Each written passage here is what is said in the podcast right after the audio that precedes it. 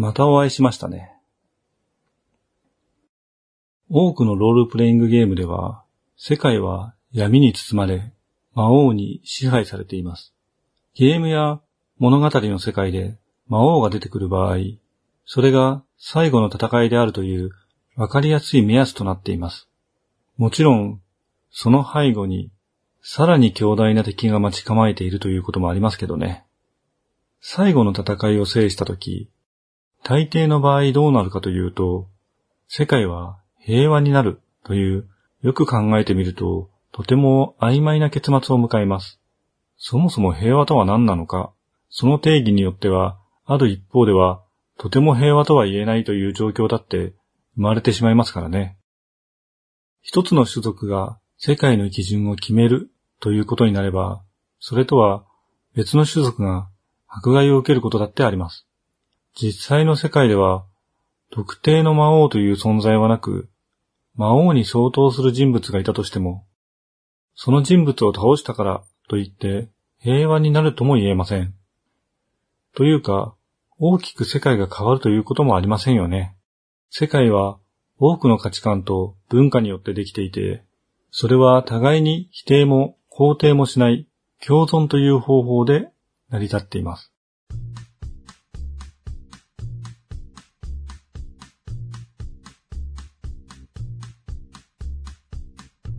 世界が抱える問題は、魔王ではなく、ある特定の勢力の既得権益だったり、一部の民族の迫害や構想であったり、モンスターではなく、自分たちによる環境破壊や汚染だったりします。目的のラスボスや解決の糸口などはなく、汚れというよりも濁りといったものに近い形で広がっています。そこだけを拭うことはできない繊維まで入り込んだシミのような問題です。ゲームや物語は一様の終わりを作らなければなりません。ですから、その物語の先に、やっぱり同じような問題が生まれているのかもしれませんけどね。本当の世界の問題に目を向けている人からすれば、ゲームや物語のようにはいかないとは思うと思うんですけど、それでも私は物語やゲームが好きなんですよね。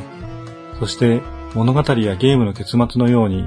一つ一つの問題を解決できたらいいなとも思うんですよね。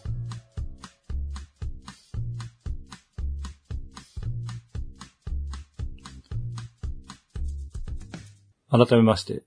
夕闇堂の根岸です。ここで一つ訂正をしなくてはいけません。以前、ファイナルファンタジーの戦闘の話をした時なんですが、前衛と後衛があるという話をしました。ちょっと聞いてみましょうか。戦闘の配置に前衛と後衛があって、後ろに下がっていると物理攻撃ダメージが減るというのがありますが。はい。あれは嘘ですね。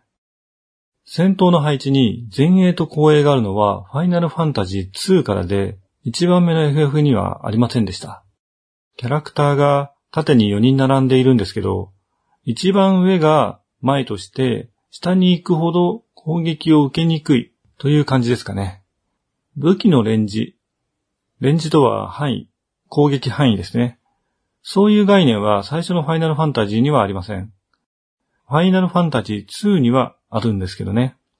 ということで、1番目の FF のお話は今回お休みにして、急遽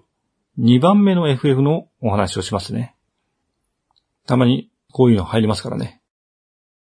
2番目の FF。ファイナルファンタジー2は1988年にスクエアから発売されたファミリーコンピューター用の RPG です。1作目からわずか1年で発売されたんですね。ファイナルファンタジーの歴史はこの2から始まったと言っても過言ではないくらい今のファイナルファンタジーに受け継がれている要素がたくさんあります。当時のファイナルファンタジーを知っている方ならなんとなく聞いたことがあるとは思うんですけど、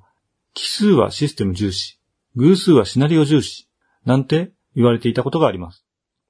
これは、イースといえば反キャラずらしと同じ言葉ばかりが一人歩きしてしまっている事例と言えますね。奇数。ここでは3と5を指しているんですが、ジョブチェンジシステムという画期的な育成要素が注目されました。その他、少し前に言ったんですが、3はシステム面で快適さが向上しています。そういった意味から、奇数はシステムと言われたんでしょうね。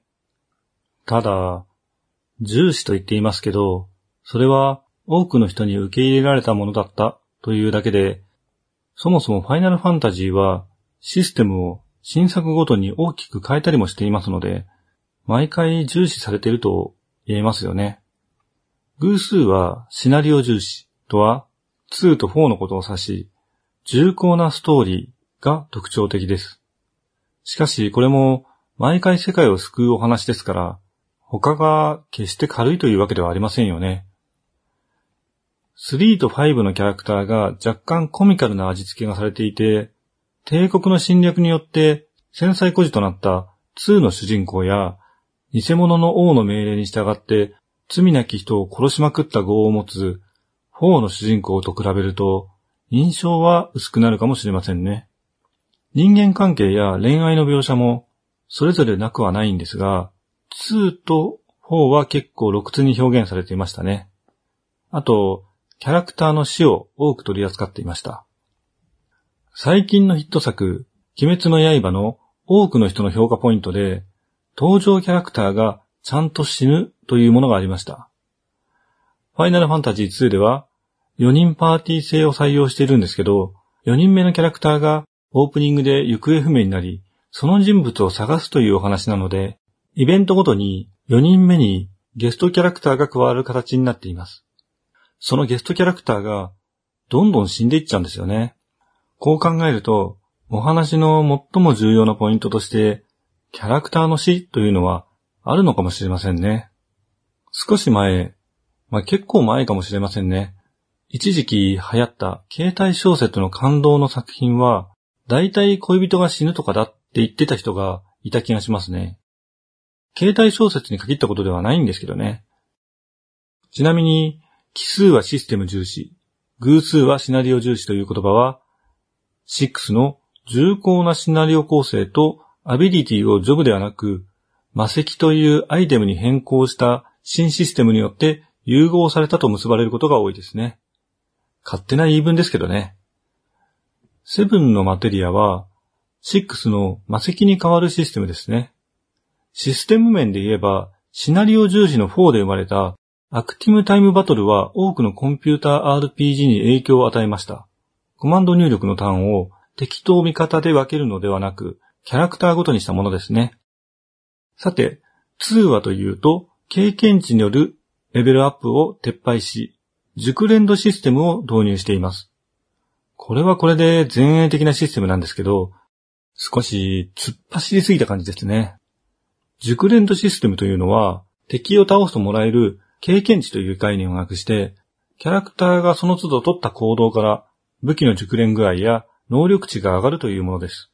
具体的に言うと、戦うと攻撃力が上がったり、体力を消耗するとヒットポイントが上がったりといった感じですね。魔法も使うことで強くなったりします。自分の強化したい部分を任意的に上げることができる、つまり自主トレーニングができるシステムとなっています。というか、成長がほぼ自主トレなんですけどね。でもまあ、このシステムには致命的な欠陥がありました。能力値の向上は戦闘においてのみできるんですが、魔法の熟練度は使用回数で上がるという点。これによって回復魔法を移動時に使用するとマジックポイントの消費はあってもマジックポイントの最大値が上がらないんですね。マジックポイントの最大値を上げるには戦闘で魔法を使用し戦闘開始時より戦闘終了時のマジックポイントを減らさなければなりません。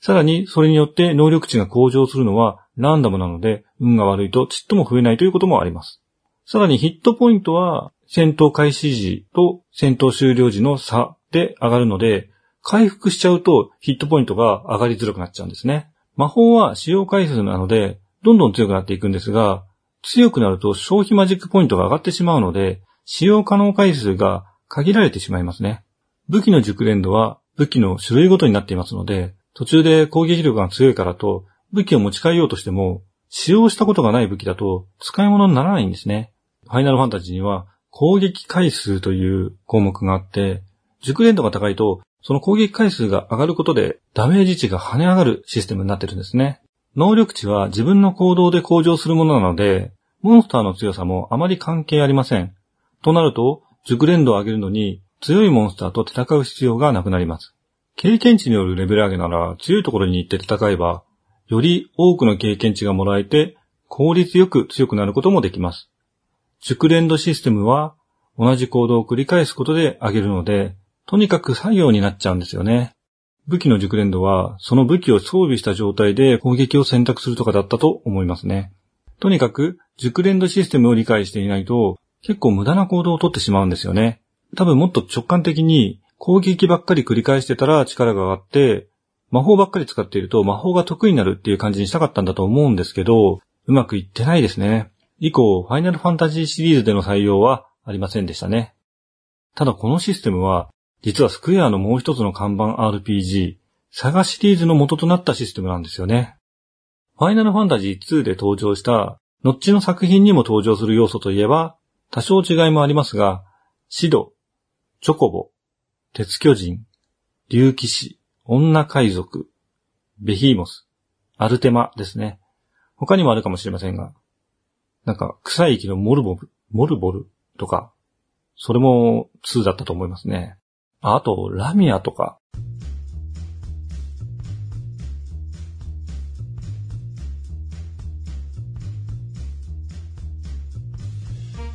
ファイナルファンタジー2でこういった独自の要素を多く盛り込んだのは、ヒット作であるファイナルファンタジー1が過去のファンタジー作品の継ぎはぎのようなものだったことを自覚していたんだと思うんですよね。ストーリーも英雄と魔王ではなく強大な勢力とレジスタンスという図式となっており、ファイナルファンタジーシリーズでは定番の設定です。個人的にはこの作品で採用されていたワードメモリーシステムが好きなんですけどね。特定のキーワードを覚えることができて、それについて特定のキャラクターに尋ねると、新しい情報がもらえるというものです。合言葉だったり、創作だったり、覚えられる言葉はそれほど多くはなかったんですけど、なんか、探偵のようなシステムで楽しかったんですよね。熟練度システムの穴は多いんですけど、比較的レベルが上がりやすく、リメイク作品とかでは結構調整もされて遊びやすくなっていますので、ぜひ体験していただきたいですね。この番組は架空の中古書店、夕闇堂がお送りしました。